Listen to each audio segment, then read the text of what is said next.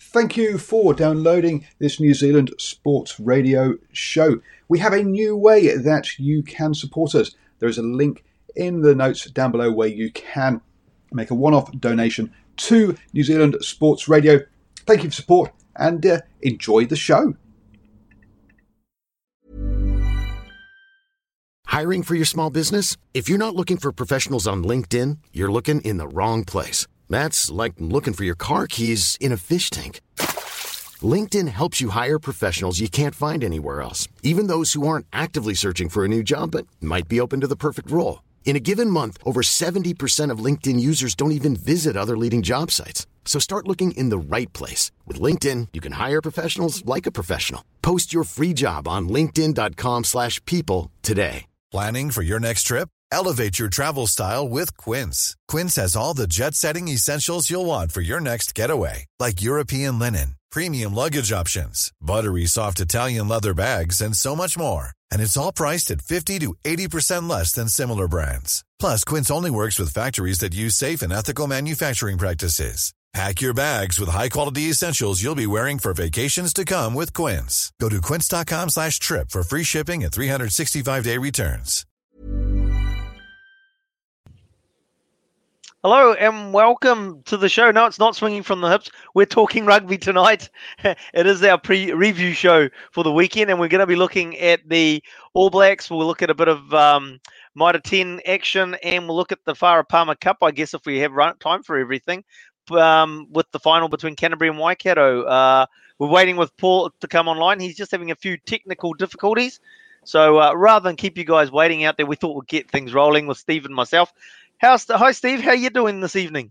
Yeah, good, Ashwin. Always a privilege to uh, to jump on the show, and obviously a lot to get through. And I suppose while we're waiting for Paul, maybe we should just flip it around and start with Mitre 10 Cup, so we can, when he does eventually join us, we can talk a little bit more about that uh, uh, Test match in uh, Sydney. Sounds plan. Mm. Sounds a plan. Well, uh, let's let's start off then um, with our Friday night match, which was um, Otago versus Canterbury. Uh, um, Otago playing away and haven't beaten Canterbury for a very long time. And uh, I suppose the result was, though, still, even though, you know, Canterbury, a young side and lo- losing a lot of players, whether to the All Blacks or other, otherwise, um, going down to Otago. How, how, did you see that one? I didn't, yeah. just to be clear, I didn't see that. I was stuck behind a burning truck on a motorway. Yeah, really crazy strange old game. This it was very very tight and very defence orientated, especially in the first half. Of course, uh, it was Otago who led by six points to three. So there was a lot of defence, a lot of excuse me intent on attack, but some really good scrambled defence uh, from from both sides. But you just felt even watching the first half that uh, Otago had the better attack, and if they could hold the last pass, get get a few people into space, they just seemed to have a, a little bit more out mm. out wide with uh, Jona Nareki and, and and Croy out the back, and uh, you know Michael Collins, who is a is a much maligned sort of player, is probably playing the best rugby um, that I've seen him play probably since Ever? since schoolboy. Yeah, maybe yeah, schoolboy. Yeah. Schoolboy yeah, professional rugby. level. He, yeah, and he was well. He well led the side really really well, and we didn't re- we didn't see any try scoring movements until the second half when Sio Tomkinson scored then we saw Mitchell Drummond hit back with a try. And then we saw Vilimoni Koroi score. Um, Brett Cameron, who came on as a uh, substitute, kept Canterbury in touch with a couple of penalties, but it was uh, Slade McDowell who scored the uh, the winning try in the 71st minute, and that was converted by Josh Ioane for 23 points to 16 victory.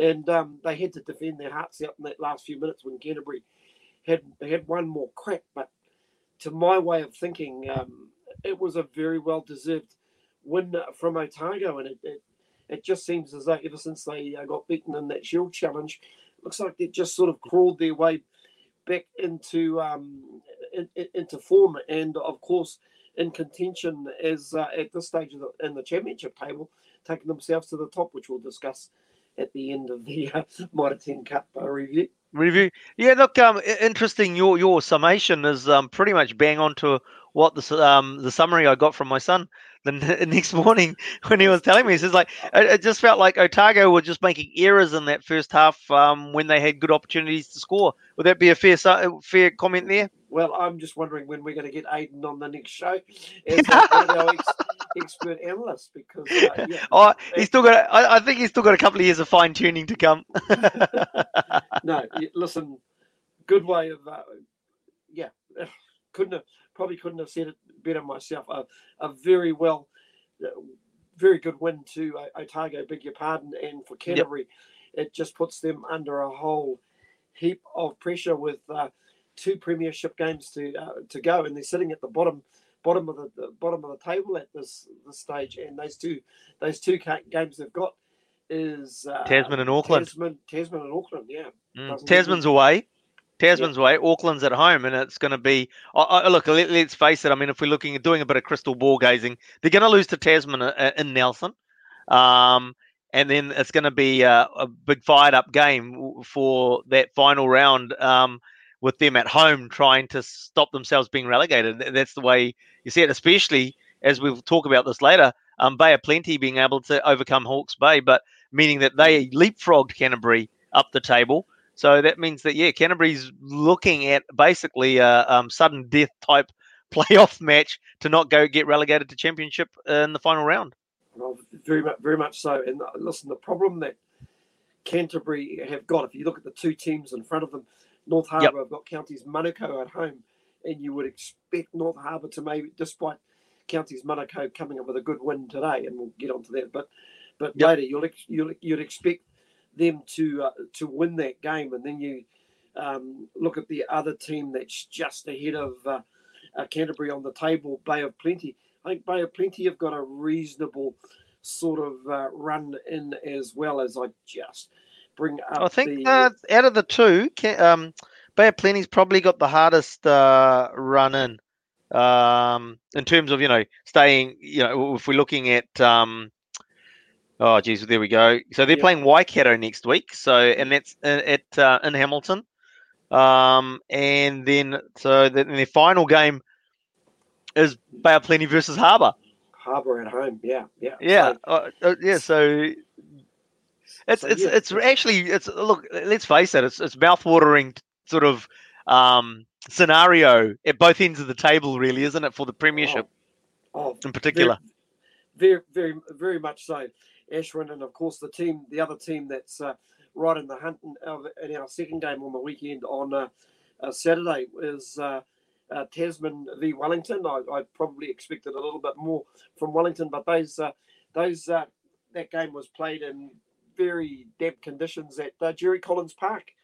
They took that out to the out to the suburbs, so it was um, great to see. But at the end of the day, only a 19, uh, 19-3 uh, scoreline was the was uh, was the final score, and that was after uh, after Tasman led by 11 points to, to nil in the second half. So Wellington only scoring those three three points in the second half, and their first points didn't come till the 66th minute. at Jackson Garden-Bachop penalty, and uh, in between in between times, just the two two tries in the game to uh, former Aucklander Sione Havili, and also we had uh, one of the uh, Tasman locks, uh, Sariki Devata, also scoring a try as well. So just the two tries to victory uh, for Tasman in that game. Not not much more you can really say. No, not not really. I mean, it said um, it seems like some of the extra players that the Wellington have lost to the All Blacks, um, it really seems to be having a bit of an impact on their on, in their performances. Yeah, listen, we we, we, we during the season they're like they've been like a tap, hot and hot and cold. At Wellington this season, but it just seems yeah they do have a little bit of effect. Obviously missing Du'Plessis Kirifi as well, who's a big part of their their loose forward trio. But in terms of some of the highlights that I did see, scrum was always under pressure. And uh, listen, uh, you've got to have a strong scrum, and it was definitely a catalyst for the next game that we're about to talk about, which I happen to be at. hey, um, oh, oh, that's right. We'll, we'll, move along to the uh, the game that you were at, which, as you said, you drove up um, to the winterless north and beautiful sunshine, and then you have some tropical moments. yeah, we get about four seasons in three hours. It's absolutely crazy. I was driving up north and I could see some dark clouds, and then you get over the Brynderwyns and catch some beautiful sunshine, blue sky and of course, I get to Toll Stadium and it starts to rain. There's just a huge downpour which lasts the whole five minutes. Thought I was thought I was back in Brisbane actually because that's what what you get in Brisbane when you're over there. These these flash downpours and they go. And then I thought I'd do a match preview out, out, out from kickoff, and it looked quite brilliant. Sun was out again, and uh, of course, right on kickoff, it, it rains. And uh, I thought to myself, well, that's probably not a bad thing for Northland because it, it levels the game up. We know what an exciting uh, uh, backline Harbour have got, but boy, it was their forward pack that did the business in the uh, first half against Northland. Uh, Northland couldn't get any platform going. Harbour knew it. I know uh, talking to a people, few people within the um, Harbour camp, they had put in a lot of work on their scrum during the week, and boy, did they absolutely demolish the Taniwha at the scrum time. And of course, the 17 3 lead seemed like it might be a little bit much for the home side. Yeah, look, I mean, uh, uh surprised. Um, just going back a week, I mean, I actually I didn't see the game. I just saw some highlights on that and heard some comments. But the, the Harbour scrum has actually been going pretty well this season, but they sort of took a couple of steps back against the Auckland pack, um, scrummaging wise. Was um, is, is that was it? Well, I mean, I said I didn't see the game, so I just heard something, so I might no, have that wrong. No, but is yeah, but but no. for a team that looks like they're, they're setting a really good scrum platform. Best best scrum best scrum in the Mitre 10 Cup in 2020, right. and against Auckland they were good for seven for 70 odd minutes in that game, but they did have a, a key injury in that particular game, and he didn't front up uh, yesterday. Might be up for a few weeks. Is Nick Mayhew, uh, son of Dr. John Mayhew. Yep. And um, he, former rebel. yeah, yeah, former rebel. Him and Sione Mafileo have um, have been in huge form. Their front row has been like a rock. Of course, earlier in the season they had Big Carl as well. He was running out for the All Blacks last night. So their scrum has uh, been very, very uh, uh, strong this year. And uh, really, Auckland if you think back to last week, it was only really in the last 10 minutes that Auckland got, got a, bit, of, scrum. bit of dominance. I don't know under their starting two or three props if they've got much under that. But mm. on, on saying that, that their middle row is going well, their pack's mm. working well, and a guy that's really, really impressed me is Jacob Pierce. Yeah, Jacob the, Pierce, uh, yeah. the, the Blues lock in, in the middle. A little bit of talk pre-game that he uh, hadn't been signed by the Blues, that he was only on a wider training squad contract for next year. But um, if you check out our uh, our posts on uh, New Zealand uh, New Zealand uh, Sport Radio, there's an interview I did with him, and I put the question to him: Is he signed with the Blues next year? Yes, he is, but he's only signed for the one year next year. Josh Goodhue, of course, is uh, signed for another two years, and uh, GTC Jared uh, Tiote Mariner or Kelly is um, also uh, been signed as well. So looks as though the Blues are really putting some investment into well, their their middle row and props. Yeah, Miller and Pro. I was going to say, look with um, you got uh, as you said, you um, Mafileo playing really well, who's who's part of the Blue squad as well. Um, not anymore. who's the other prop? Right? Not anymore. Not anymore. Not anymore. No, Mafileo because they've signed Nepo Laulala. Yep. Uh, Sione Mafileo has signed with the Chiefs. Ah, so, oh, yeah, it's a bit of a swap. Some, some, some, some bit of a swap there. Yeah, and some breaking, breaking news. news breaking yep. news. So, so, a bit of a swap. Nick Mayhew is having a uh, meeting with the Blues this week, so hopefully we'll keep our ear close to the ground. That's uh, an interesting so, one, isn't it? It's just like how many props can we can we can the Blues hold? I, I think they I think they'd probably want to hold at least four or five. You've got those four All Black props yep. at, at, at the minute, but um, listen, the more depth you've you've got, the, the and, and, it's so crucial, isn't it? It's a crucial ah. position. Oh, how, many, how, how, many times have we seen teams with a really, really good starting props? You know, you mentioned this last year when when we were watching the Crusaders. There were times that if their starting props, I think it was Moody and Alaalatoa, didn't yep. start, didn't go through the whole game, they got under pressure when their second tier of props props were coming off. in. So, yep. so we've got we've just got a. This is a twenty-three man game. Yep, the, it is. At, at, well, at actually, you, you, know, you, you say 23, the 23 match day, and then you've actually got to build a squad of when you've got a player that goes down, somebody that can come in and, and be of good quality, isn't it? And it seems like because on the day, you really, in terms of the front row in particular, you have to go through your your full quote, um, quota of front rowers on in a game oh, itself.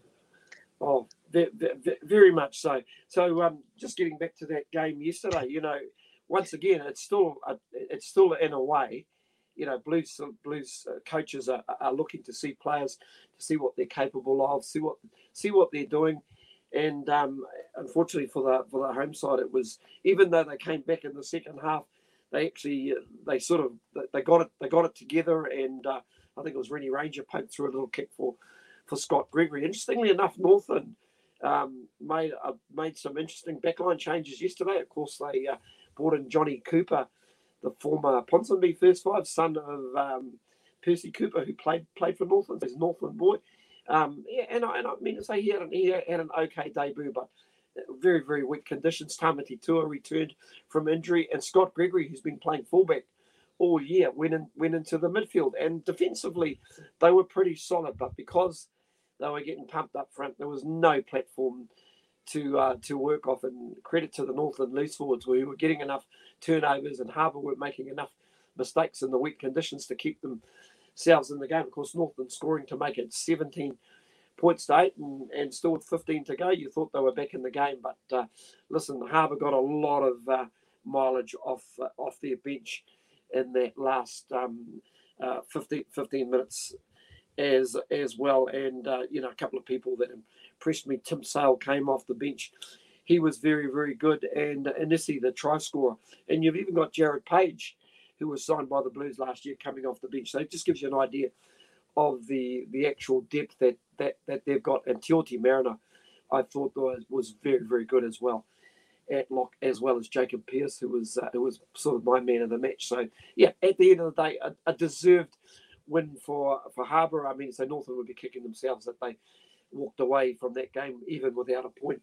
I thought at 17 8 down, there was at least the opportunity to finish within bonus point territory. So, look, looking at North Harbour, they're going to be kicking themselves a little bit, aren't they, with some of the early season games that they, they've dropped?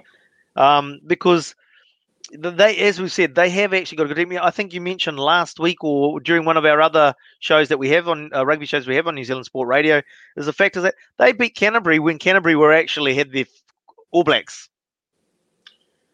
Harbour, Harbour, we're talking about now. yeah, Harbour. Yeah, sorry. Uh, no, no, no. They they actually went down to Harbour 43-29, but it probably wasn't. it was a bit of a flattering scoreline to Canterbury at the end because Harbour were more than competitive against Canterbury on that night. And you're right, they did have, did have a lot of their guns uh, running around. If I, even if I go back to the um, if I go back to the the team sheet that night for Canterbury, they had Josh McKay, George Bridge, Mataele, that you know guys like that running running around the back. Cullen Grace was there. You know Sam Whitelock even Sam Whitelock and Lickman, Romano played played on that night. So it was a good side. Yeah, Harbour's Harbour, I I believe have played some really good rugby, and they don't really deserve to be um, back in the uh, championship. But I'm listen, I'm, I'm confident they'll stay up. I, am predicting they'll get the win. I, I, I think, yeah. Look, I think Counties Manukau yeah. this week. Yeah. Uh, look, I mean, like, w- w- although we've sort of like talked about the um, dilemma that Canterbury has, at the end of the day, everybody in the Premiership has the opportunity still to make it into the uh, top four. Even Canterbury oh. is at the bottom of the table. So, um, it's uh, uh, yeah, exactly. I, nobody is actually written off within that premiership table. Oh, you you you, you you're so not you're so not wrong. But I I, I just can't help feel that um, North Harbour should should get the win, and, and you're right. Tough tough road road home for uh, for Bay of Plenty, and and they'd be mighty relieved that they picked up that win against, today. Uh, uh, yeah, today, which we'll get to soon because uh, I'm mm. pretty sure you would have I would have been driving home from Whangarei, but I'm pretty sure you would have had uh, your television on front and centre watching that Waikato Auckland game last night. Oh, mate, I was, I, was, I, was, I was at halfway. I was on halfway. Oh, mate, there you go. so loyal. So loyal.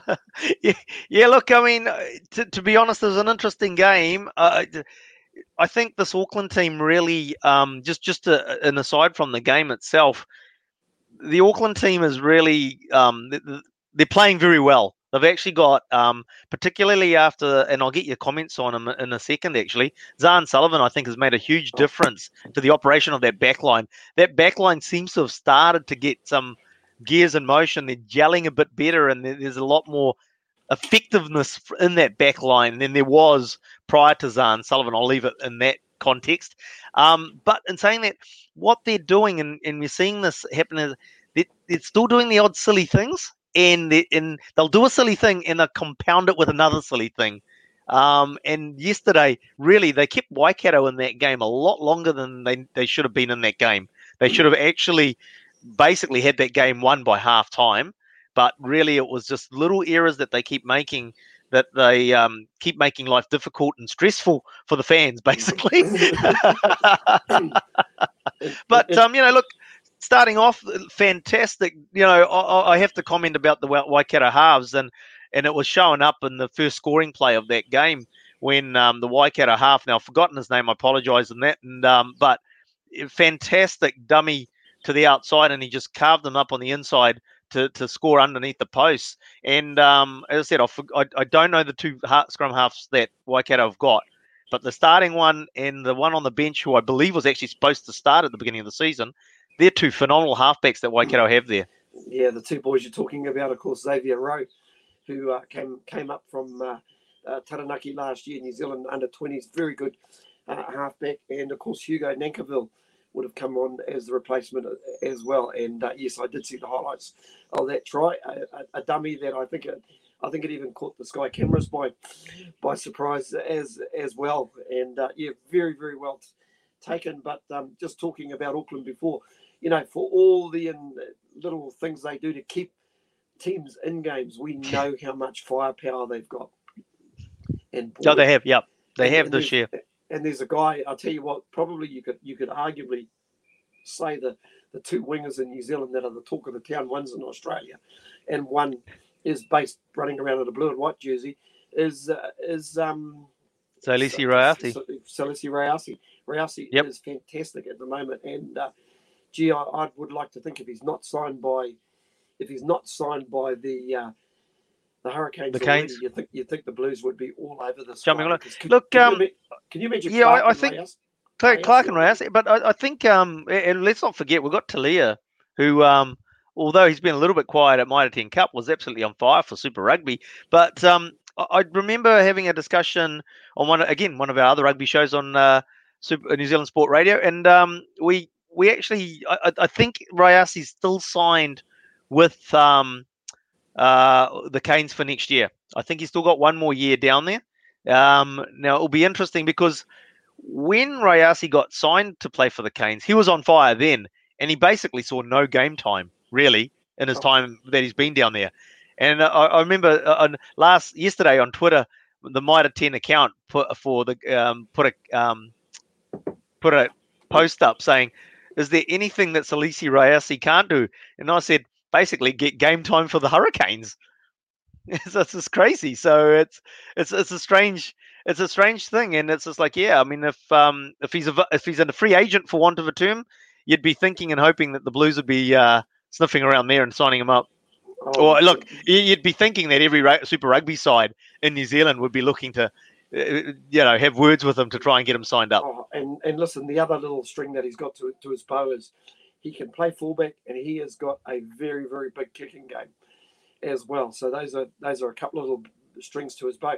Just on uh, Zarn Sullivan, interesting enough, I interviewed uh, Sullivan for New Zealand Sport Radio early in the year when he was playing for College Rifles. And uh, so when did the season start proper? Around about July, I, oh. I think it was.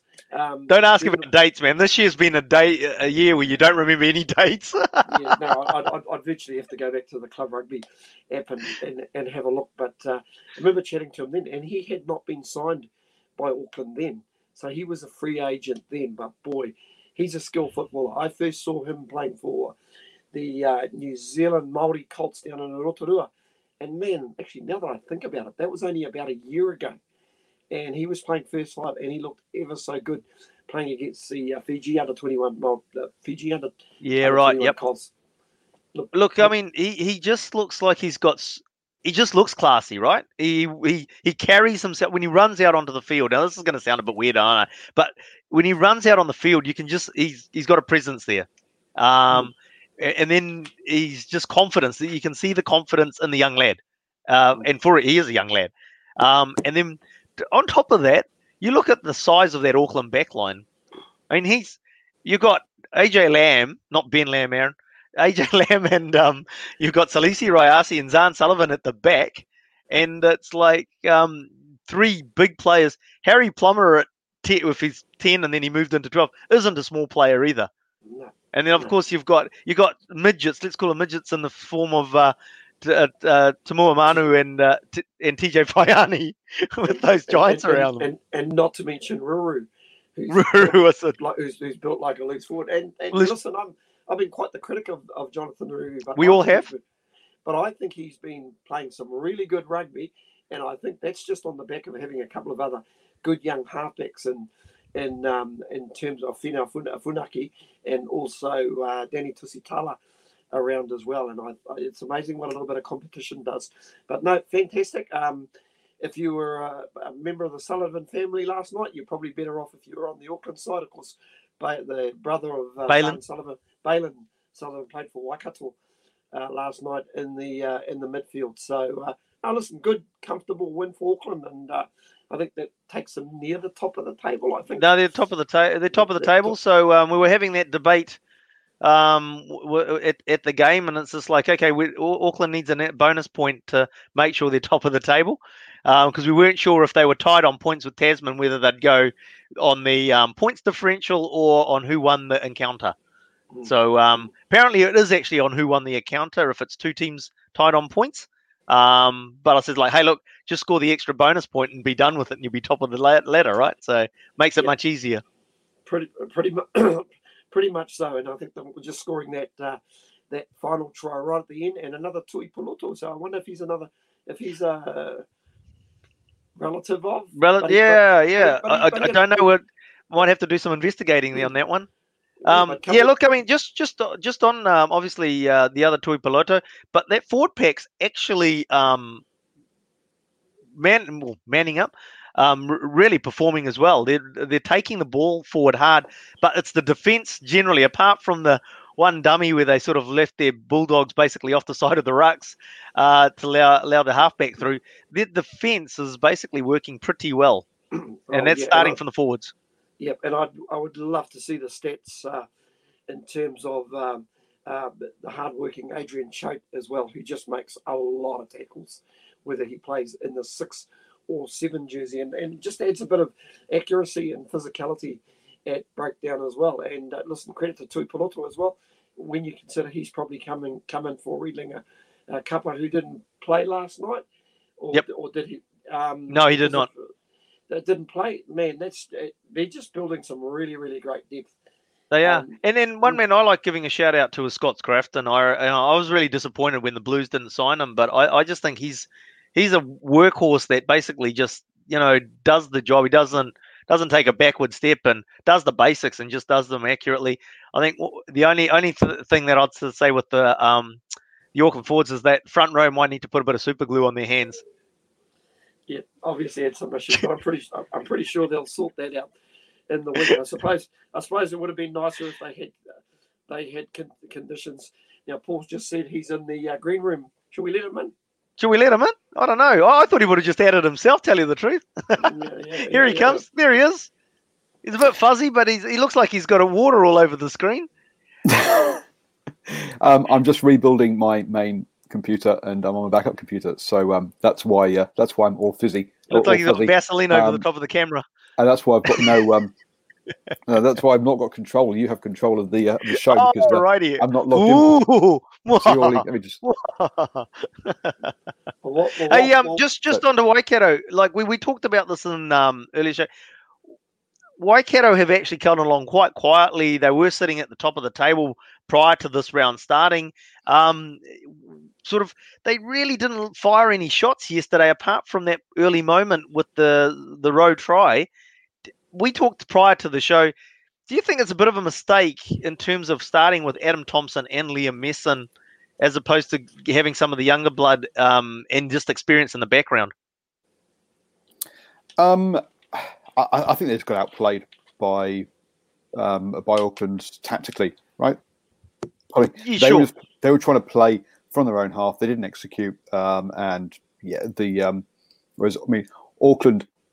Look, uh, until late on, um, Waikato was still in this. I mean, Auckland Mm. only scored their points in the last what ten minutes, I think it is. Ten minutes. But they 10, 15. absolutely controlled the game um, Yeah. with their kicking, um, and Waikato's kicking was just poor at the end of the day. Yeah, Um, look, I mean, I think I- I- that, might have yeah, to do with the fact they've got two uh, two sevens players in their back three, um, which might be part of it. Uh, so they're not they've not got kicking players back there. Uh, I'm, I'm not sure. I'm not, um, but um, I think having experience is generally a good thing rather than a bad thing. Yeah, I just sort of thinking though, but it's like we're looking at um, just just transitioning in, in developing your squad and your team going forward. It's just like I don't I don't know if it's being useful because then basically next year what's going to happen? You're going to have basically Adam Thomson and uh, Messam still there, or they're going to be gone, sort of thing. So I'm just sort of thinking from a developmental per, uh, situation as well. You maybe start with one, and then you have one on the bench. So you, if things are going really pear shaped, you can bring that extra experience on. But it's sort of, um, I think, when you look at um, effectively what Auckland's done with some of their loose forward and the, the way they've uh, um, rotated them, and you know, as a fan, you're going, "What are you doing? Just put on the strongest team." Uh, Tasman's sort of done similar things as well, where they've actually uh, at times rotated their squad as well um, with the players that they've got. And I, I sort of think they're looking to make sure that they're developing their players as well as um, performing in the competition. Yeah, um, but then again, um, at the end of the day, um, Waikato here are, are in with a chance of, of, of winning the whole thing, right? Um, and therefore, hey, what, get, get a. How about getting a trophy now rather than something that you may ne- you, that you may not get in the future? Um, Mm. So you say, yeah, they are taking the other route, aren't they? They are taking the route of we will actually play our best players, um, which you say we you, you you cry out for teams to do, and, and now you, and now you're damning them for doing it. So um, Well, that, but that's what I'm questioning. Is it really their best team? I mean, when you got, I mean, Liam Messam, I think's got a bit more in him, but I'm not convinced that Adam Thomson has actually got the legs um, to be playing Mitre 10 rugby. I haven't really seen um, the the performances put in at this level, even when he was playing for the Chiefs. To be honest, because I know he came into the Chiefs squad as well. And I, ju- I, I just think that it's really it's an interesting call to have him both into the Chief squad and then into the Waikato squad as well. In terms of, I, I don't, I think they'd be getting better performances out of someone else. Um, uh, obviously, cl- cl- clearly, uh, you're you're you're um, one of the highest paid um, and, and one of the best coaches in in that does the Lions, just like um, uh, just like Gatland. So you know these sort of things. Um, but um, I, I, cl- cl- look for, for, for, for people like Gatland and stuff to, to rate him, you, they, they've got to be seeing something there. Um, and yeah, he- I, I mean, Mark Cup level definitely. At Super Rugby level, uh, I'd, I'd I'd question mark him now uh, uh, where he's got the legs. But at Mitre 10 Cup level, absolutely, he's got the legs.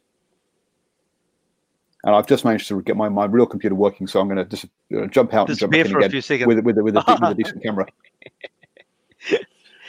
All Right. right. I, s- I suppose um, we'll move on to the uh, the games that were played today, and I managed to see all three of them. I don't know how You've seen it, all three of them. I have seen all three of them. That's I a good had, effort. I had two screens on at the same time watching the Hawke's Bay uh, Bay of Plenty game and the uh, Manawatu uh, Southland game. I, I think we'll start with the uh, Manawatu Southland game because there's really probably not a lot to say. Of course, Manawatu doing the business, winning by 24 points to uh, to 12 after they uh, they led by uh, 17 points to uh, to seven and a half half time. It wasn't a bad sort of first half. Now this game was played in Feilding as opposed to uh, as opposed to their normal Palmerston North uh, uh, showgrounds, and it was yeah battle battle of battle of the desperates for Manawatu, desperate to desperate to get a win over Southland, and for Southland it was a win that they really needed to stay in contact and, and put pressure on probably both Taranaki and Northland. So uh, obviously, looking at that, well, let's say prior to the game starting, we would have expect been expecting sort of um, Southland to tip over Manawatu. Um, Well, they haven't won a game all season, so yes. Yeah. yeah, yeah. I, I suppose with I suppose with Southland they've um, they've had a couple of injuries here and there, so they're, they're they're a little bit banged up. And I must admit, I still thought Southland would, would actually win that game. Of course, Manawatu losing their best player for the rest of the season in uh, Jamie Booth, so uh, a real hard one to replace. He's such he's, he seems like their little little spark in the number nine jersey. But uh, like I say, this game was played in very very windy conditions, and it actually seemed like the team that played into the wind actually played better than when you had the wind. Um, just like I say, watching it, watching two games at the same time, I'd always see the team that was playing in uh, playing with the wind or stuck in their half all the time. So obviously, both teams guilty of not tactically getting it right. Yeah, I mean, when I had a chat with the assistant coach for, I don't, don't know, have you talked about Battle of the Bays yet? We're getting to it shortly. Next time. Oh, okay. Next time. No, that's right. Go for it. okay, so when I was when I was talking with the uh, the assistant head, the assistant coach for um, Hawke's Bay uh, and uh, um, Joel, uh, Joel is Joel, isn't it? I think it's Joel. Uh, gone blank now. Josh, Um, Josh, Josh Simons. Josh, there you Josh. Thank you. Um, Josh, and he was saying that actually, yeah, they should have been 17 points up at half time when they were playing into the wind. Um, and the, the- yeah, the wind was the wind was worth minus 14 points um, in the in the battle in Tauranga. Um, so yeah, similar thing, uh, which is interesting there. Yeah, that some teams are playing better, or some sometimes actually playing into the wind, where you perhaps you overkick sometimes, or um, and, the- and and you you sort of you deliberately keep it in the hand more. Um, you style the opposition of of of, um, of the ball, uh, and as long as you as long as you, your retention's fine, then you're going to do you're only you're going to do good out of it, aren't you? If obviously if you turn it over in your own half, you're going to cause your own self so problems. But um, but So a friend, a friend of the show, um, Steve Cornflakes version, would have um, been happy he was working today and not seen the game then. So where did it go wrong for Southland? I was driving, so sorry, missed that one. Oh, listen, I just think that they they were the wo- own worst enemies. They they had all the territory in the second half, but just a, a mistake here and a, a mistake there. They- They looked, to be honest, they they if they, they look back at the percentages of ball, they yeah they they definitely had more of of the position, but uh, just really just didn't take their opportunities enough. Interestingly enough, though, even though the like Manawatu are, are on nine points after that win, they're actually still an outside chance of making the top four if they can win their last two games and a whole lot of results go their way.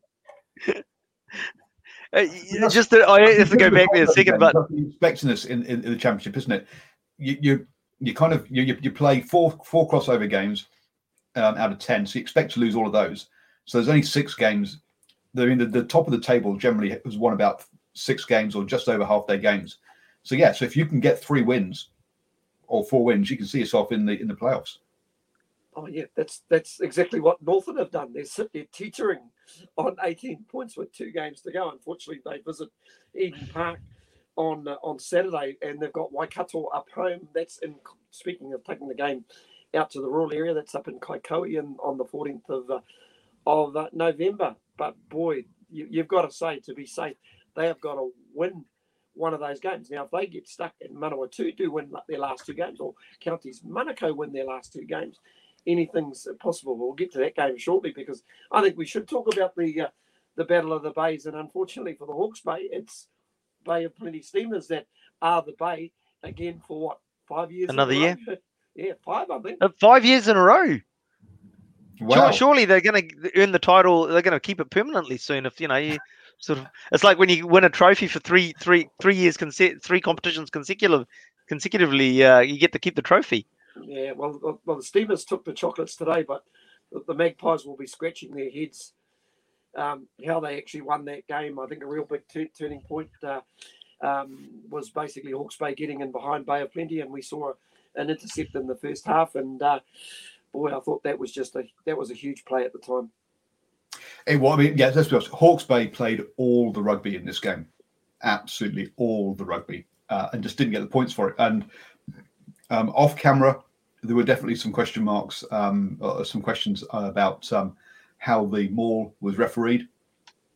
Um, for example, um, had a chat, had a chat to one of the other um, assistant coaches, and he's like, "Just don't talk to me about the game." Just don't. Um, they, they were not happy at all. Um, yeah, uh, absolutely. Well, what, what, what were they not specifically happy about in the maul? I mean, watching it on TV, there were a few question marks, but not. I wouldn't have said that it was a major um, impact on the game. I don't know what. Yeah, No, no, no. That was uh, that was part of the thing, but I mean, the other the other big thing here was that um, for, for all their play, their line out misfired, and for a side where uh, their line out maul is a key weapon for them, if if if Ash Dixon isn't hitting his hitting his jumpers, that takes away one of your um, w- one of your big weapons, uh, and that was a big problem for them today. Was yeah, they they just their, their line out just fell apart. Let's be honest. Um, that's uh, and sure, there was a breeze there in in in Tauranga. It's by the sea. There always is. It's an open ground, but you, yeah, no, he should not have. He shouldn't have missed the number of lineouts he missed. Yeah, well, I, just I've got to, I've got to say though, uh, we were so used to seeing Ash Dixon scoring these tries from from close range, but I thought that that 50 meter, well, it wasn't a 50 meter run, it was about a 20 meter run and the kick over the top and and the chase, you know, something like that could have gone either way. But the, uh, I mean, could have gone either way. That was a that was a that was a clear try. What? How they disallowed that? I've got no yeah, idea. Well, I, I I actually thought so thought so too at the time. It would it just would have been fantastic. But boy, at 32 years old, he he definitely belies his age. I was a little surprised that the Hawke's Bay coaches pulled him off with 15 minutes to go because I, I thought he would have been crucial in terms of his leadership in those last few uh, line out drives. But the question I've got for you, Paul, the Steamers had lost their tight head pros, prop uh, Ross Geldenhuys for collapsing the maul. So they were going to be down to seven forwards. Why did Hawke's Bay not take the uh, scrum? Um, yeah, I, I, I, don't know. I mean, clearly, I, they, they, well, eventually there was a scrum because he did come on, but um, you got to say, I think they're just they, they're programmed that, um, yeah, that that, that line go go to the line out. That's that's what we do, and that's how we score points. Yeah. Um, and sometimes you've got to read the game situation better than that, rather than just go, "This is how we play."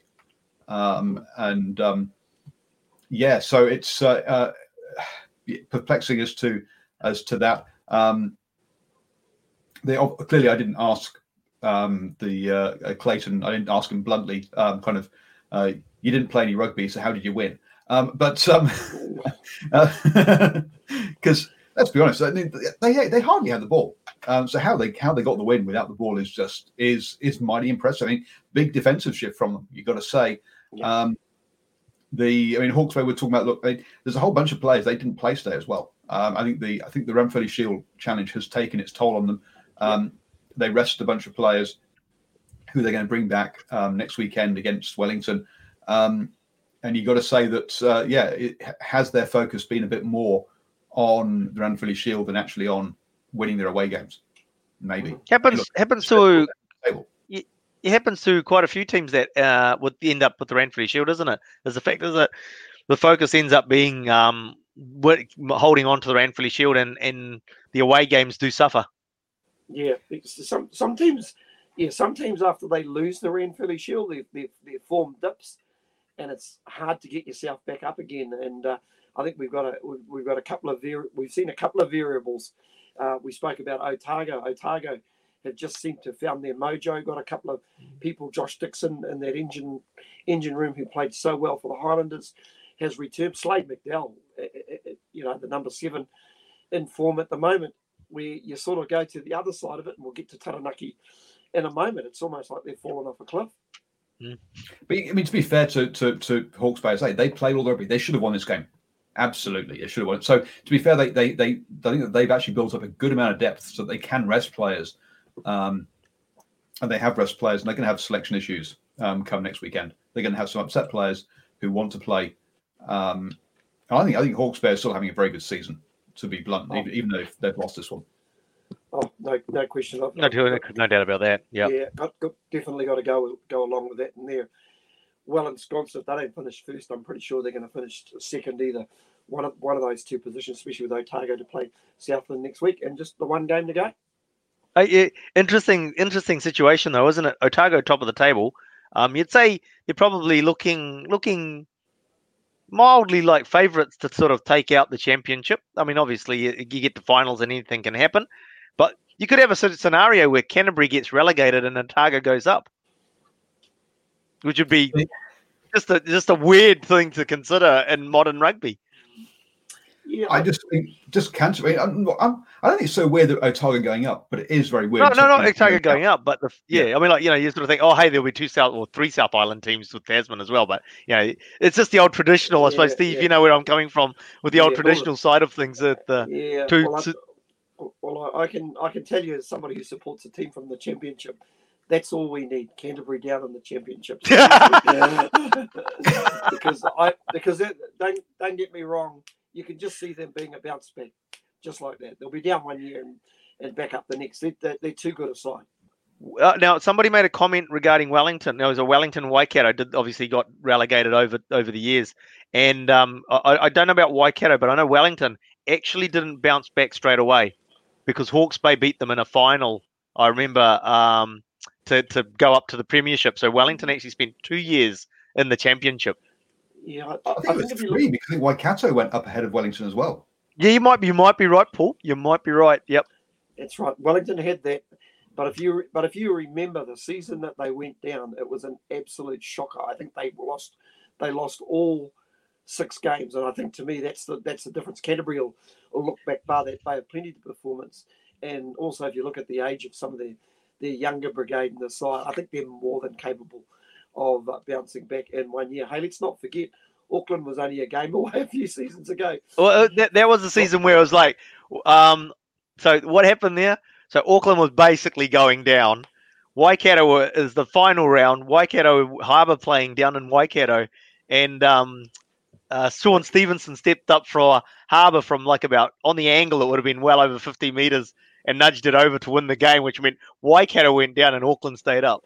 Yep, and I remember. you, talk, yeah, yeah. you talk about Canterbury though. Yeah, you're right. They lost by one point to Taranaki, by one point to Hawke's Bay, um, by. Uh, only I think uh, again um, they did beat Wellington actually, didn't they? Um, they lost by a yep. point to, in the, to in the extra They've time. Three games by a point um, this season, so you know they could they could easily be top of the table, and yet they're bottom.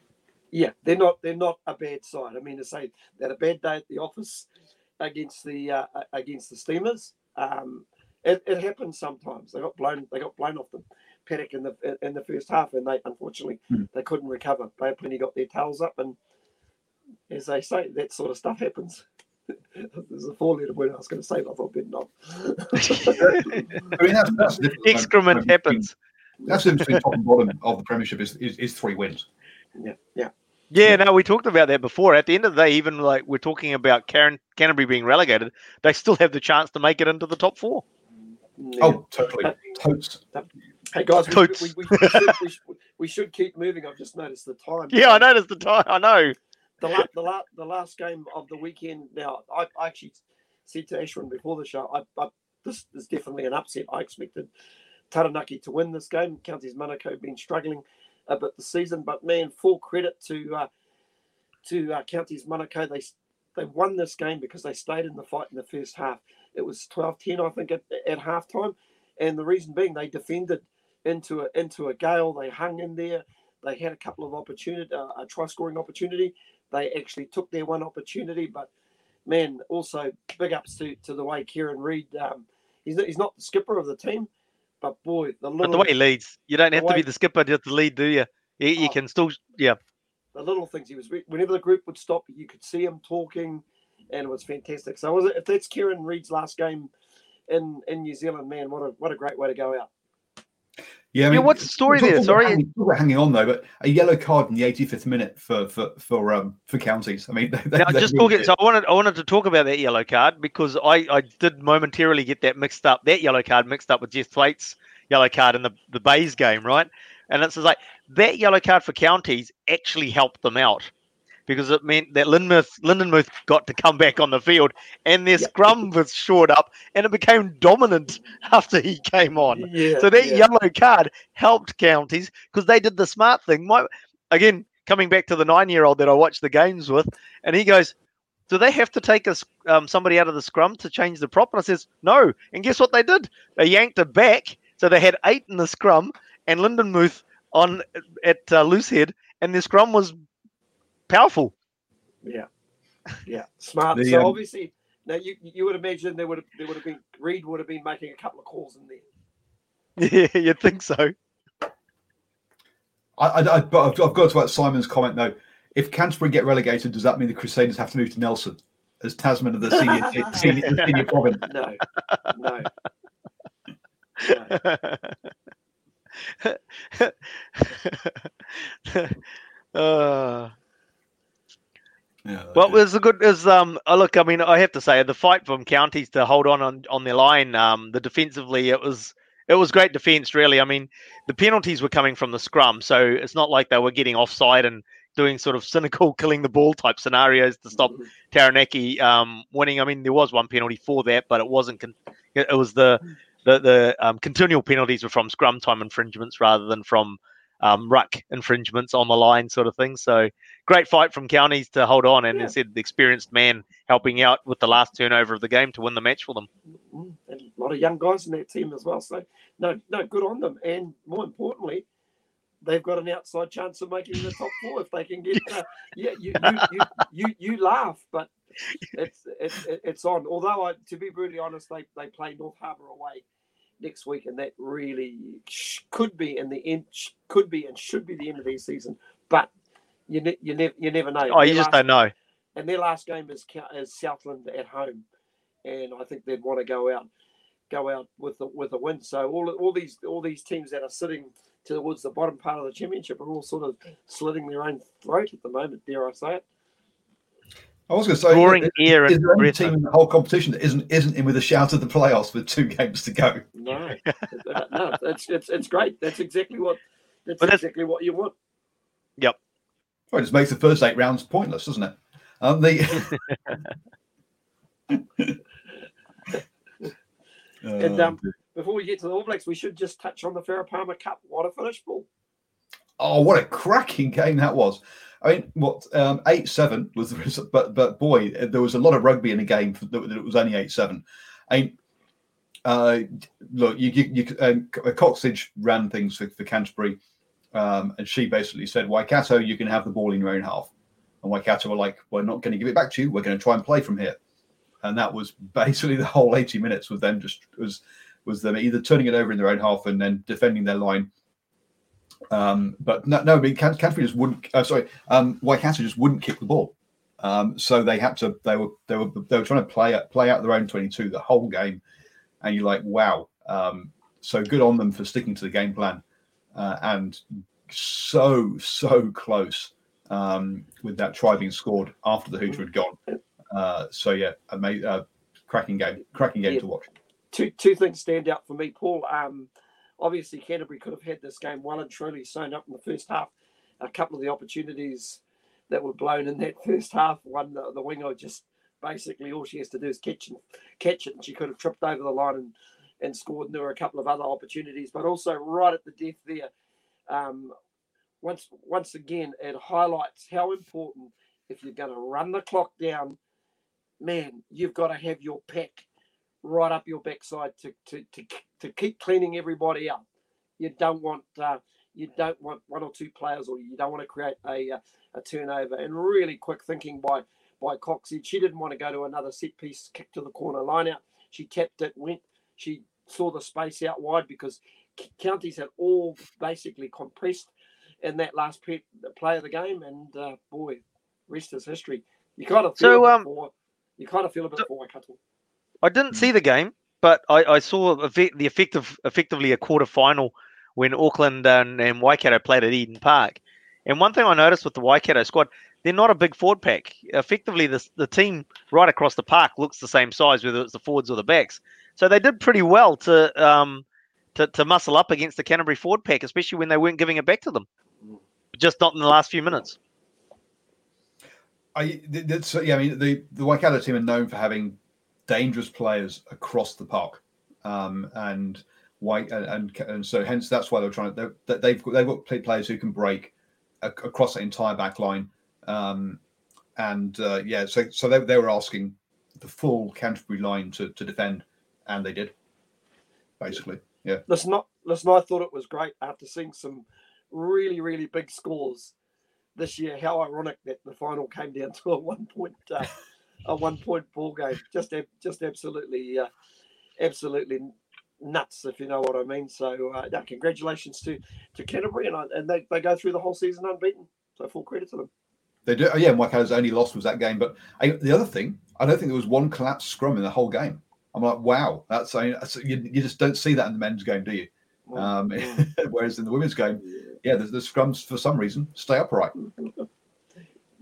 no, I think that's uh, that wraps that up. But that gives us about five minutes to talk about last night's test. Yeah. Well, we can't go longer. um, the um, your notes out. the I was going to say the, the clearly there's only one one incident to talk about, and um, boy, why wasn't it red in the first five minutes? That's that's a red card.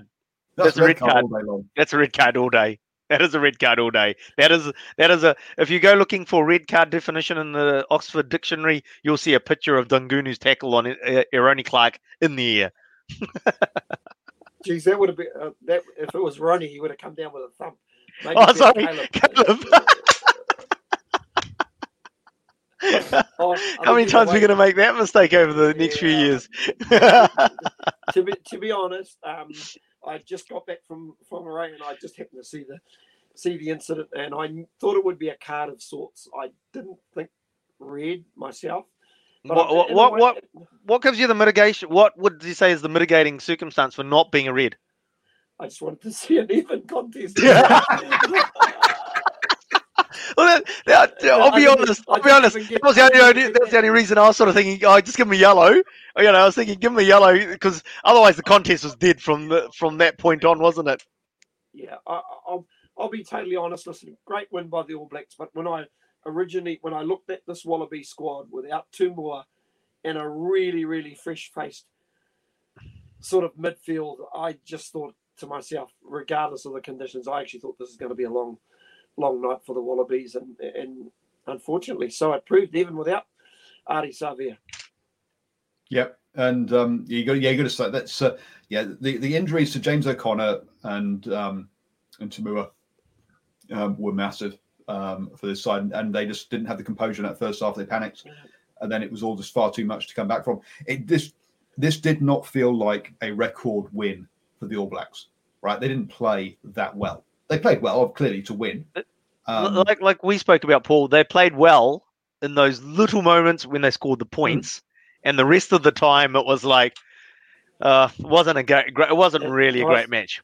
guys, if I can if I can put it this way, it was like watching a really good premiership team play a championship team. You kind of knew you knew what the result was going to be, and it was just really a case of what the, what the margin was going to be. You know, listen, great to see uh, Hoskins Sotutu get a get a start. Did did most things right, but man, you know what a, what a perfect way to make your debut against a side that you you've pretty much sucker punched by half time and Yep. really should have should have went in with a 33 0 lead as opposed to a 26 0 lead.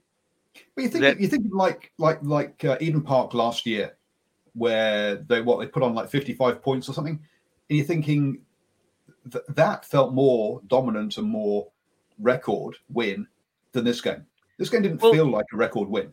Well, it comes back to comment you made, Paul, and we talked about this obviously um, this morning. I think it was or last night, whenever it was. But um, it's, it's Australia in that first half had absolutely no composure, and so Mm. anything they tried was just rushed or ill thought out. Or, or there was no thought in it really.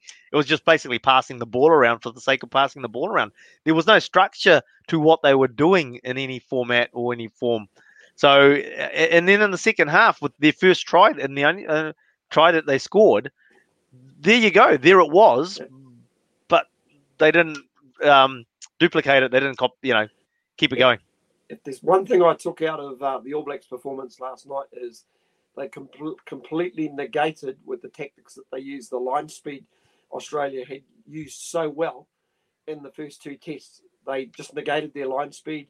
Obviously, the little kicks over the top, the um, positioning, you know, change, changing direction directions, looking for mismatches. Yeah, just You know, I wanted to see a contest, and I was a bit disappointed. I did. I, I actually went to bed. You know, you're always happy as an All Black supporter to to to have a win, but man, I wanted to see a genuine genuine contest, and in that level, I was disappointed. Yeah, Yeah, just and, and and just in terms of their um, game, game strategy, there's a couple of games that I just don't. There's a couple of teams you could say. You know, I'm going to go back to Mitre 10 as well as the All Blacks. Why do you do high balls, aerial bombardment to someone that includes Jordie Barrett at the back of an All Blacks? And Caleb Clarke is showing that he's no mug under a high ball. Why do you consistently His- keep kicking it to them? It doesn't make any sense. And I was going to come back in the Auckland game. It's the same. Wa- Waikato were kicking in, not last week because I didn't see it, but the week before. So I can't remember who played. When, Teams that keep kicking to big back threes that can when, defuse. here's a question for both yourself and Paul. When was the last time we've seen an All Black winger with such a complete Ah, all all round all round game? He, Yep. he tackles. He's good under the, the high ball. He, he cleans out. The amazing that amazing turnover, jeepers! He just about lifted the guy off the ground with the, with with the ball. And the comment was made during commentary. This this kid could be a complete winger, like we've seen big block busting wingers like um, Rieko Ioane and Julian Savea, who are all big, powerful men one on one. But Oh, boy, well, they- look, they- let's- they- Oh, hang on, you're talking about Jordie Barrett here being being the all-round winger. no, No, no, no, no, uh, Caleb Clarke. Caleb Okay, oh, okay, phew. I was thinking, phew. hang on a no. second. got it. I got it. What, what have you been smoking, sir? Didn't you? Didn't haven't you seen what the result of the referendum was? Um, the, um, no, I was going to say. Um, uh, I was going to look. Look, if we go back to what you know, Hang many on, people. There's, there's, there's a half a million. Isn't there a half million special votes still to be counted? Yeah, yeah, exactly. Let's not count Hold- any chickens hold- yet. Hold any the. I'm counting those on that on Tuesday, so that I'll, I'll, I'll let you. But I mean, like we could talk about Jonah as well. Jonah wasn't great under a high ball. Yeah. That I mean, like Caleb Clarke under the high ball on defense, work ethic around the field doesn't just thing sit on his wing. He popped up on the right wing as well. Um, so you know he he's he's getting involved in the game and he's doing it with a high level of accuracy on what he does. also, have you seen the um, him photobombing um, the uh, Ian Foster's um, interview as well? So he's also got a bit of he's, yeah he's, he's he's got a bit of cheeky about him. You don't see it on the pitch. On the pitch when he's playing, he, he doesn't seem to have much. He, he's he's a very serious player um, to me, and very quiet and serious. He, he just does. He's not. Um, Have you seen his smile? well, I think after the after the game you see the smile. I don't think you see it during play. Do you? Well- Well, uh, yeah, I, I, I'll tell you what. Um, it, it- it's a shame the world it, it, and the its form is at the moment, especially that we don't get to play the Springboks. But boy, there's another side I would absolutely love to play right now, and that's France because they they're playing some great rugby as well. I don't know if you want to touch on them, Paul, when we We'll get away to from this. But we'll come to that. But boy, Yeah. it's at, at, at the moment we're seeing an All Black team that's getting there. It Seems like it's getting their mojo back slowly, but it's a bit hard to gauge because the opposition at the moment, I suspect Dave Rennie just wants He's still to in rebuilding phase. He's still he's rebuilding. He wants to try a lot Yep. of players, and and we've seen and you know they're making some little little gains. I like the halfback that came on, and I especially like the look of Jordan Petaia. Yeah, well, he well. made that. He created that try. He Yeah. he basically created that try. Really. Hey, just He- just back on Caleb Clarke for a sec. This is like, but that was a bit of a, you know, you're starting. I, remember the South Africans always use, oh, Jonah never scored tries against us. He might not have, but with the beast of the honey pot theory, uh, how many holes did that open up across the rest of the field when you've got 15 men trying to tackle one guy? You know, and it's just like he's our da- he's the danger. We got to go shut him down, so everybody goes to him like an under 11s game. and it just opens up the rest of the field, right? When we look at some of the breaks and the runs like Jordie Barrett actually made through the midfield, um, it's it's like that doesn't happen automatically because these days defensive lines just stretch out across the field. That happens because you've uh, committed too many players to one facet of the game and opened up another area. Boy, doesn't um I was going to say Hoskins Sotutu also offers up a skill set from the back of the scrum, uh, the pinpoint pass to to Ioane. Oh yeah, you, you know, just to create that extra extra bit of space. Just very zinny, eh? Very zinny. very also, very two, two players there who you can see have played together a lot, right? And they've, uh, uh, but With um, the- with with the Blues, but also with uh, maybe also occasionally at Auckland at level, maybe in in, in, Yep, in They, they did last year. Last So, year there yeah. was that they did have a few games together as well. Yeah. So yeah, I think that there was also a number of yeah player two two guys who played a lot together. Good put down, eh? The um,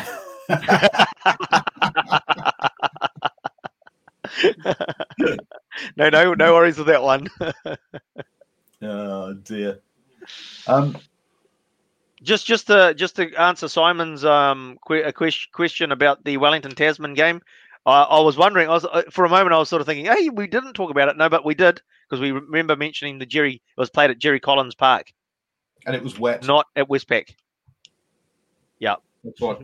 That's the only thing I know about the game. It was wet. I, didn't, I didn't see that one. Nope. Um, cool. So, do you want to have a quick, quick touch on anything, anything else from that game, or do you want, or on the the Bledisloe Cup, Well, or we go I- Six Nations? I think I, I think something I mentioned. I suppose I mean Australia had a few injuries, so they were their hand was forced a little bit in some positions um, with some of the players that they picked. Hopefully, they they're in a position where they can pick their strongest team, and we get uh, competition up in Brisbane. Yeah, I just just my point on it. Listen, Ian Foster, you've bought a whole lot of other guys, taken a whole lot of guys over there. You've got the Bledisloe wrapped up. I, I reckon give them an opportunity. Just see what see what these guys have got. And Yeah, Tupou but has you're- to start. you- But you've also got two games against um, the um, Argentina, who have had no rugby. So yeah, there's a def- everybody who's on tour in Australia should get a game. Game. Should get game time. Absolutely. Even the dirty duties. The um, even yeah, whatever those are. Um, There's in the old days of the uh, tours when they only used to, they're basically the players that only played midweek. the um, yeah, yeah, no, yeah, the, oh yeah, dirt trackers as the as the Dirt lines trackers. Um, Mm. But yeah, absolutely, they should all do that. Um, Six Nations then. Yep. Well, hail, hail England! Six uh, Guinness, uh, Guinness Six Nations uh, champions for uh, 2020. Who would have believed it after the uh, first game of the round when France uh, uh, knocked over England 24-17, Paul? And uh, it's uh, quite an irony that those two teams end up top of the table, and it comes down to points difference at the end of the day. Yeah, and of course, I also obviously, obviously only one bad thing happened to England today, which was that I spilt um, maple syrup down my down my jersey, so I'm not wearing it. So it's got, got dirty. Um, Oh, when- uh, I was eating pancakes, no. Arshwins. Um, otherwise, it was um, it was good. Um, What did we learn, Paul? what did we learn? Well, oh yeah, yes, eat over the plate. Oh, but look, I wasn't up for that game. I, I, I didn't I didn't wake up for the for the for the uh, for the Wales Scotland game or for the um, England Italy game. Uh, sorry, Italy England game. Italy England. Look, I think we all, we all knew that was what, what was going to happen. Yeah. Uh, the only question was, could France, uh, could Ireland beat beat France with a bonus point, or could France rack up a massive win? Um, and yeah, they couldn't. Um, talking about France at the moment, they are playing some wonderful moments of rugby. Um, but it is moments and individual bits of brilliance that are getting them their tries, rather than necessarily good structure and good play. Uh, I think this this team's got a lot, uh, um, a lot of uh, a lot of room for improvement um, to add on. But they to got their moments got- of brilliance are fantastic. they got three years of fine tuning to do, haven't they? Oh yeah, look, there's there's a long way to go. Um, they've got plenty of time before the next Rugby World Cup, uh, but um, you're still talking about some guys who are really really young as well running that team. You're still talking guys in, in, their- in their early twenties who um, in Ntamack and stuff. They've got another two, um, three Rugby World Cups in them, uh, at least two another two World Cups and. So they've got um, yeah, this is a this is a team that's got a lot of a lot of runway ahead of it. This is not a um, this is not a 2003 England team that's going to disappear the next year. Um, this is a team that's got, I say, it's got a lot of uh, a, a lot of room to improve um, on top of what is some absolute fantastic, um, lovely rugby they're playing at the moment.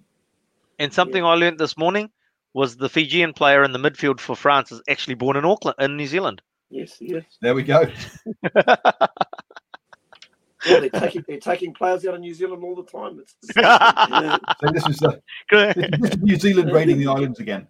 If you, if, hadn't, if, you hadn't, if you hadn't gone over there and brought his parents over to play rugby, then he would never have been born in Auckland in the first place. Yeah. Paul, I was about to say with, with the with the with the French, despite despite the fact that uh, yes, they don't always play a lot of rugby, and you think back to that game this morning, Ireland had most of the ball in the first half, and but the French just showed they had two opportunities, and boy, some of the tries, that the, some of the tries they scored, talk about pretty to watch, really, really, yeah, good yeah. good tries, good offloading. Good I mean say tries. I mean to say the try that was scored uh, by Ntamack uh, from the Dupont uh, when he just got it before he got taken to the touch. What a good try that was! And in those two halves, boy, they've got a couple of. They're building a nice, uh, well, a, a couple of real world class halfback and, and first five combination. And uh, boy, a pretty grunty sort of forward pack. But I just like the first Oh. instinct from turnover. France always has. France always has nasty players up front. Yeah. No, Grunty. Yeah, real. Yeah, real, yeah, yeah, real- but yeah, but, but yeah, grunty and nasty. I mean, um, yeah. but it's it's one of these. Um, I've gone blank as what I was going to say now. That's Oh, right. dear. No, no, that's okay. They were listen very impressive, and, and, and they can only get get better. They'll probably regret that round four loss to Scotland at Murrayfield. I, Uh, yeah. I think it. I, I think it was. That was pretty much the one that cost them because if you probably look at them, they yeah they, they probably they'll probably feel they they missed a trick. But listen, full credit credit to Eddie Jones and and England for coming back and uh, and taking it taking it out when it mattered. So, um, question I've got. say, they, they're a young team that are going to lose the, the odd game like that against Scotland, um, because yeah, they, they, they are they, they do rely at moments on moments. I mean, that's what I was going to talk about. Um, a couple of years ago, Arsenal, uh, there, there used to be a lot of a lot of this lot of talk around the All Blacks around. Oh, look, they've only had 30 40 percent of possession, but they've won the game by X amount. You only need lots of possession if you're going to take 23 phases to score a try. If you're scoring your tries off turnover ball um, or off first phase, you don't need that much possession to score a lot of points. Um, and that's what that's what they've got. They've, they've got those moments of brilliance at the moment, so they can score quickly. Um, and so possession becomes something that isn't that actually significant a um, a stat when you're talking about someone like France. So just going back to like um Simon's just mentioned Ireland and I think Wales as well. What's going what's going on there? Because you'd have to say Ireland uh, the way they played today, and obviously Wales' result against Scotland, where they've gone down to Scotland. There's some issues there in Welsh and Irish rugby, um, and things are going to be uh, looking a little bit harder in terms of what the papers are saying for um, our friend Mr. Pivac uh, coaching Wales as well. Pivac's in trouble.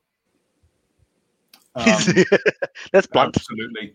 And the, big, the big question here is um, look, well, look, following Gatland in an, an unprecedented um, length of service for Wales and a, an unprecedented level of, or since Success. what, 60s, um, the, the Wales have not had such a good team. To follow that up was always going to be difficult. To follow that up and then change the style of play, which is what Pivac's trying to do. He has a very different, it's very much more expansive um, style of play uh, than Wales. Um, sorry, than, than Gatland. And you got to say that um, that is going to take time. Um, and also, is that a style that works when you have less time and less and more pressure at international level? Um, perhaps perhaps he doesn't have the cattle to do it at that level. Um, and we'll have to. So um, yeah, he's Time will tell. time. will- Well, I'm not sure time will. I don't think he's going to get time because I don't think. Um, uh, what is he on now? S- seven, seven losses or something on the trot. Seven, eight losses. I mean, they've not won since the Rugby World Cup. I think. So he's, Oh, right. I'm not sure he's won a game, or if he has won a game, it's like, well, I think he might. He might I think maybe he'd beat the Barbarians, kind of thing. Um, so he's got it. So um, yeah, if he he probably has this, uh, he probably has what four games during the rugby champ during the uh, autumn rugby championship, whatever they're calling it, or the autumn nations cup or something, um, to um, to get a couple of wins in. Otherwise, he is, uh, yeah, you got to say he could be out by the Six Nations. Wow. Look, looking looking forward to that. I mean, these teams have had a couple of uh, obviously Guinness Premiership games under their belt, so they should they should have at least some sort of combinations going forward. Listen, an announcement just getting away from rugby made by Boris Johnson today with with regards to COVID and restrictions. Did you catch up with that in terms of what's going on? No, I, I, I did see that he had uh, that obviously that uh, I mean, France went into lockdown towards the end of last week. Um, England did overnight or, or this morning. Um, I, I saw there was a mention that English Premier League, so the football was allowed to continue, um, but I didn't see I didn't see any references to, to the rugby. yeah, going to be interesting to see how this all uh, all plays out. We listen, we're, we're blessed down here that we're, we're, we're still getting rugby and, and crowds, and even as at Crowds. Bledisloe, yeah, even at the Bledisloe last night, even though it was it, it was restricted and the wet night was still to see was still good to see some sort of crowd there. I reckon about 20,000 20,000 in a hundred thousand seater stadium, mate, doesn't look great. It doesn't. Hey, but yeah. again, you- you understand? Yeah, they're, they're all social distanced. It's yeah, groups of what is it, four or five, and then you got to have yeah surrounded. Um, so they're, they're they're still doing that in Australia. Uh, whereas, yeah, over here we can uh, uh, we, we, we can we can have people sat next to each other at Eden Park and um, and still only fill um, a tenth of the ground. hey, um, I, I was just uh, talking about Wayne Pivac. I went looking to see how many games he's lost since being Wales coach, and came up with an article where they've got a quote from uh, Andy Nicol, who's obviously um, uh, providing some sort of comments, uh, former Scotland player, and he says basically um, for um, Wayne Pivac to follow Warren Gatland is like um, uh, David Moyes following after Alex Ferguson at Manchester United, which basically sums it up, doesn't it? oh look, he's, he's having as much success as Moyes as well. yeah, I look, it, it's it's a real tough tough ask to follow, but even but um, but yeah, he's in. I say he's, he's I think he's in he's, he's in trouble. Trouble at Mill. The trouble down mill, down mill, not not trouble at mill. Um, Trouble down mill. if you're not careful, I'll have to get my mum to do another um another pronunciation thing. Um, Simon, Simon does make a good point here that there are that, that there are players where in, in the southern hemisphere, um, you'll see a clear out, or players will will will sort of disappear after every World Cup. In um, uh, in, in Britain, if they can survive for two seasons, someone like Alwyn Jones, for example, he's stuck around for two more seasons for for a Lions tour. I can't see Alwyn Jones going to the, to going to the 2023 Rugby World Cup. Really, let's be honest. Um, so yeah, you do have players sticking around perhaps a little bit uh, later beyond their sell by date. Um, and speaking of them, 149 tests overtaking yeah. Richie. Broke, broke the record. that's it. Well done, sir. Yep. Not the way he would have wanted to celebrate. no, no, true, very true. Paul, just before just before we wrap it up, you it's strange seeing a lot of these games with, with, with crowds, and we know the atmosphere is a is a real big thing for home sides or travelling fans away. Is it? Does it sort of take something away from those particular teams when they're playing at home? It's interesting, isn't it? Because um, so we have uh, um, oh Gainline Analytics, um, Ben Darwin um, did some uh, did some research. Uh, I did some stats. I remember him saying that for the NRL, um, that uh, and also also Major League Soccer was one of these things that teams didn't tend to come back. So if you got behind, you tended to see bigger blowouts um, with when there's no crowd there. So yeah, th- th- definitely there is an element that yeah that, that perhaps teams don't um, if they get down they stay down they, they don't get lifted um, by the um, uh, by, by, by the crowd to get back into a game. Um, so yeah, so it's uh, that's um, so I think that's probably part uh, um, part to do with it uh, that, that, that, that we'll see there. Um, it makes watching it really strange because some TV companies have done crowd noise better than others, and boy, the BBC haven't got it right, or whoever was doing the uh, um, the England game. So I, I, did see a bit of that game. Um, was it England game? I think anyway, yeah, have not got it right. You got cheering at the wrong moment, and you think you, you, hear, you hear cheering, so you perk up and look at the screen and go, "Oh, okay, nothing's awful. happening." Yeah. Um, little bit so like yeah, a spaghetti. it's all a bit weird like to a watch. spaghetti. Um, I was about to say a little bit like watching a spaghetti western. Spaghetti Western. yeah. I think some Hey, of this- just- your- just on your crowds. information according to Tri Sports app is on Sky Sports. Yeah, of course it is. Sky Sports just isn't going to let um, uh, isn't going to let um, Spark get um, TV rights to international rugby, and they, they, they normally have the November internationals anyway.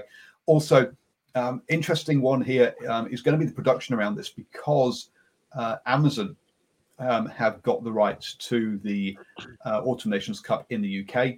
Um, so it's going to be interesting, to, and I think they're, they're producing the show. So the production of the those games is going to be interesting, um, and also, yeah, how Amazon um, breaks into has their first foray into rugby uh, is going to be interesting.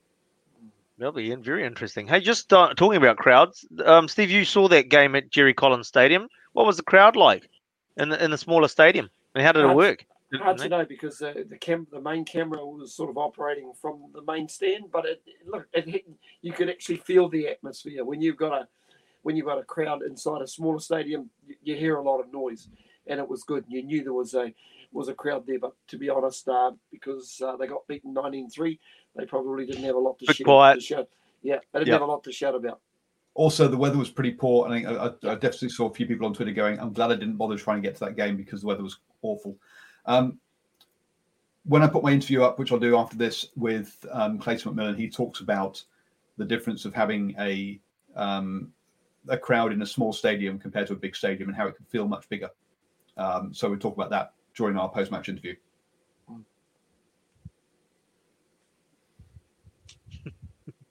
Oh, you want me to close the show out? I thought you. I thought you were. No, no, no. I was just saying thumbs up for that. That'll be interesting. Oh, okay. Listen. Yeah.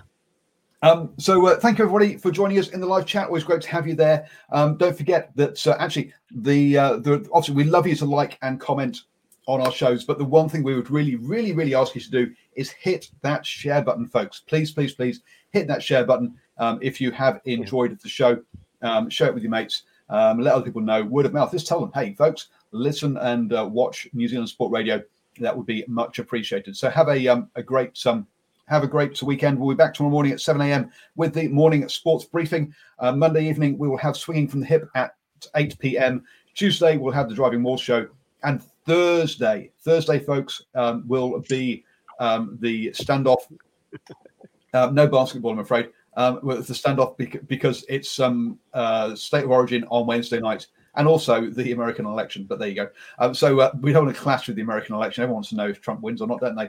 Um, but more importantly, we don't want to clash with State of Origin for all you league fans. So um, we'll talk. So join us on Thursday evening, 8 p.m. for the standoff.